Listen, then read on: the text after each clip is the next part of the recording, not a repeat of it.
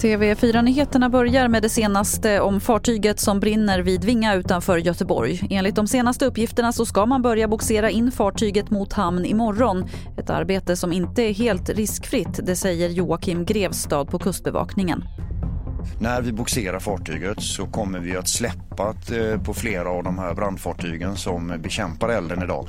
Vi kommer sannolikt inte kunna eh, pumpa på lika mycket vatten när boxerbåtarna eh, drar i fartyget och då finns det ju en viss risk att den här branden tar sig igen. Nu tror jag dock att boxerbåtarna har väldigt bra koll på detta så jag är inte jätteorolig för att det här ska gå fel utan det kommer gå kontrollerat.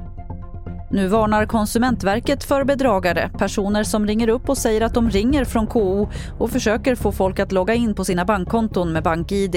KO skriver i ett pressmeddelande att de aldrig ringer den typen av samtal och uppmanar alla att vara extra misstänksamma och försiktiga.